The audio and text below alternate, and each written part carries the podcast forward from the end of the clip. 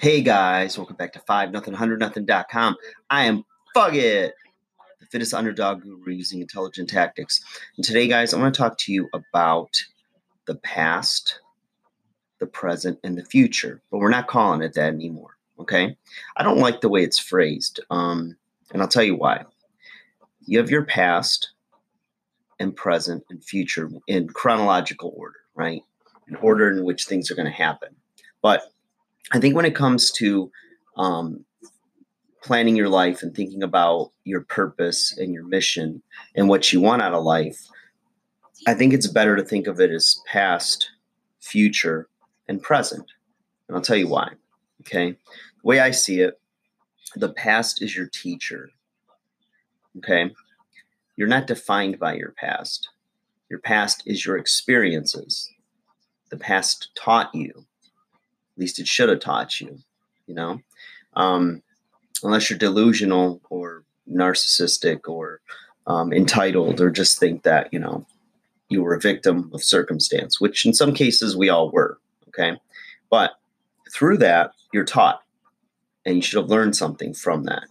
And that's where self reflection, uh, whether it's meditation, whether it's just um, having that alone time to really think and go deep inside, will you understand really what it means to you and what you can take away from it to be your best version of you.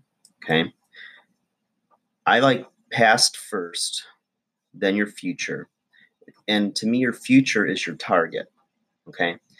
Some people think you can determine your destiny completely. And that's not true because you're one person with free will.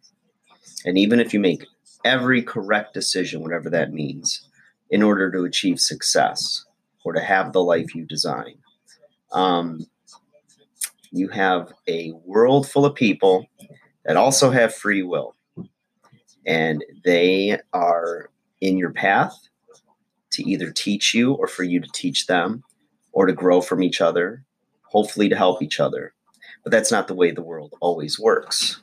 You know, there's good and evil, whatever form you want to look at it from a spiritual side, religious, whatever. Okay. But there's other people that are going to be in your path that may, in fact, determine your future for better or worse. Right. And we don't need to get into the details. I think it's pretty self explanatory. Um, but the present, the present is up to you. You know, you've got a canvas in front of you and you can put design it any way you want. You can paint it, and you know get as artistic and expressive and you know based on your decisions your habits etc when it comes to your life any way you want to. And the decisions you make in the present are like taking aim at your future. And you don't know when you go to pull that arrow back and release or you point that gun and you shoot at that target of the future you know you can't be 100% certain where it's going to hit.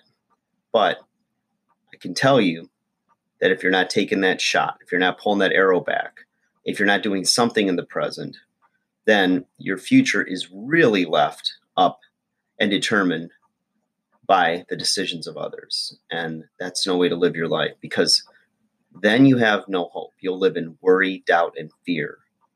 When that happens, you will be a miserable SOB. Okay.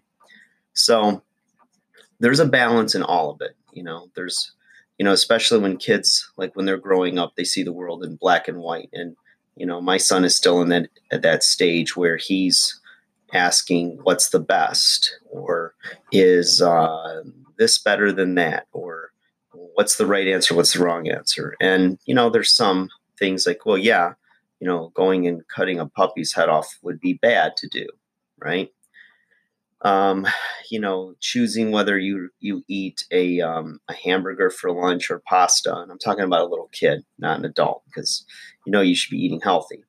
But um, you know, what's the better choice for me? Well, there's a lot of questions. It's a lot of it dependes, right? And kids will usually get frustrated with that. And sometimes we can be childlike as well. And we have so many decisions in this day and age that we sometimes become indecisive because we don't know what the best decision is. And sometimes ju- you just need to make a decision. you know? I mean, use common sense and think it through and make an educated or informed decision. But at some point, you're going to have to choose something and you're going to have to, you know, go with it. And a lot of things, you know, you could go to school, get a degree, start in that field, realize you don't like it. You're not stuck in that field forever. You can get out. You can change directions in your career. It might take a little more work because you just invested four years or whatever it was in, in the direction of that profession, but you can change direction.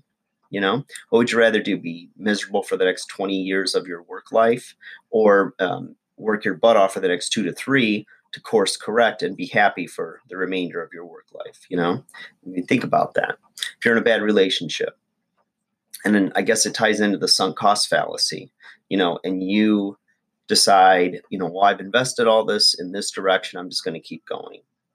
And there's a difference between persistence, dedication, sacrifice, and making decisions that you know are in the direction of what you want for your future. And, and the difference between that and um, realizing that it was a mistake, but you're going to do everything you can to salvage and make it the best it can be.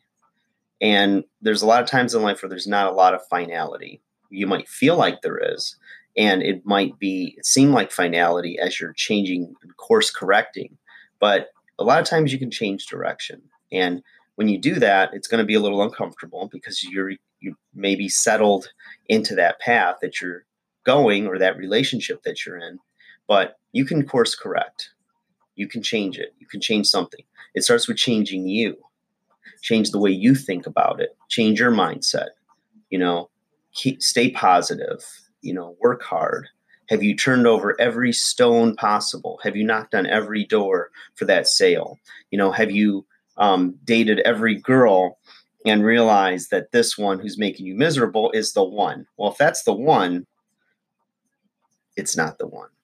There is no one. Okay. There's compatibility, there's hard work on both sides, and it takes a lot of effort. Everything does. Everything worth having is going to come with a cost and a price. And if it didn't, you wouldn't value it. Like, share, subscribe. Love you guys. Have a great rest of the day.